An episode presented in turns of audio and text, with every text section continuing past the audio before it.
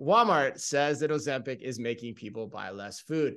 My man crush, Anne, my man crush, my Oh, retail yeah. man crush, the great he was John out there with his flow talking about this. He this was, week. yeah, he's got some flow going. He's Mhm. got the hockey hair. Uh, but anyway, my man crush, John Furniture, John Furniture, John Furner. I have no idea why that slipped out. The chief executive of Walmart US said recently, quote, we definitely do see a slight change compared to the total population. We do see a slight pullback in overall basket, just less units and slightly less calories, end quote. According to Bloomberg, Walmart has been studying changes in sales patterns using anonymized data on shopper populations. Of course, it's anonymized, evaluating the purchasing changes among people taking the drug against those who aren't taking the shot.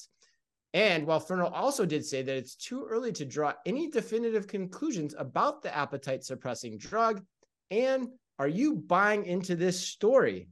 Man, this was such a hot topic this week. I don't know if it was just a slow news week or what, but everybody. Uh, yeah, I think it was a slow news week. yeah. Oh my goodness. Um, I'm And still it's just a hot drug too. I think. Yeah, this drug. Yeah crazy. i'm i'm still pretty skeptical of the true impact of i think this correlation and, and john furner saying it too um it is something though that i think that everyone from cpg companies like cheez its and pringles who are also saying that they're seeing impacts from this this um this drug's uh proliferate proliferation ar- around uh the- the us i think um, it's important for people to be thinking about what the investment is in personalization, I think. And by people, I mean like retailers from convenience store retailers all the way to grocery retailers.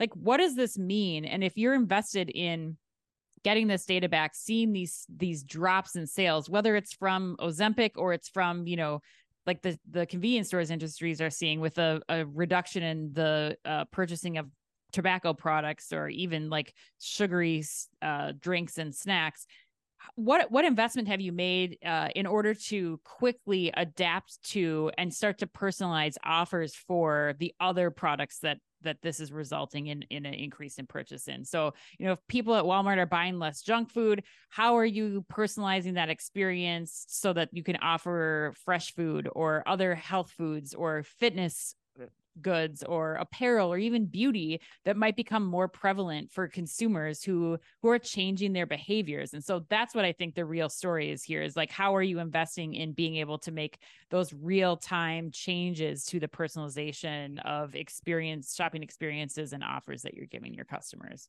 whether it's ozempic or not Yeah, so, so I mean, I mean, basically, it's just back to roots merchandise. It's back to roots Yeah, retail. It's like right. bouncing your merchandising to what the the population needs, and from the brand side, the CPG side, you know, altering your product mix or your portfolios to give the customers what they need, given the fact that the dynamics are different in terms of what they want on the shelf as well. So, yeah, I mean, and for me, I think.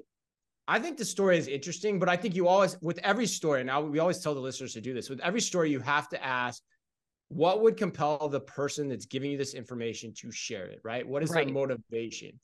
So it it does make me wonder the jaded side of me does make me wonder if walmart isn't priming the pump for a sales slowdown right. especially when you consider that the guy who used to hold john furner's position former walmart us ceo bill simon came out literally yesterday and said that consumers are starting to quote unquote buckle right? Yeah. so that's happening at the same time yeah and this guy's got to be he's got to be clued in on what's going on at Walmart. So now with that said, I think Walmart should be able to piece a piece apart the data in the way they've described. That should be pretty straightforward. So my guess is that they are seeing some impact. And John Furner, I think, you know, I have a ton of respect for him. He's not going to say something that isn't true, you know, for the most part. And so like I think it probably is happening to some degree. And like you said, we just don't know the full impact of it or over the long haul what that's going to mean either. Right. So so the motivation is still the real question here. But the other point I would mention, and and you kind of talked about this a little bit, but I think it was a really great point you brought up yesterday. So I wanted you to talk about it even more. Is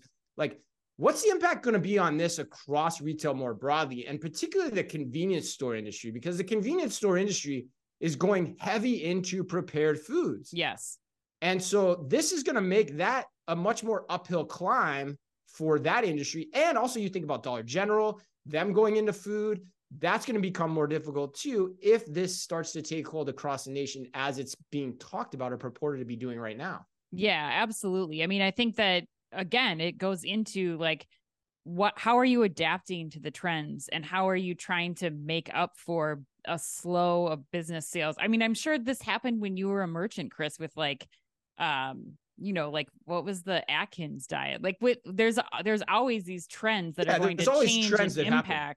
So like how how are you investing in being agile and being able to provide an offering? The the convenience store angle, investing in prepared foods, like that that's concerning because that's a hell of an investment to start putting kitchens into yep. these convenience stores and all these things. And if that doesn't pay or you're not set up to provide the right food offering that your consumer is demanding, like that that's where I think this gets to be somewhat concerning. Yeah, the other interesting part about like you talk about the trends of merchandising. Yeah, like Atkins is a great one. Um, you know, those those those always like move one category up and another category down. Yeah. The difference here though is you're talking about entire amounts of entire amounts of food being consumed being less. Yeah. The whole everything moving down.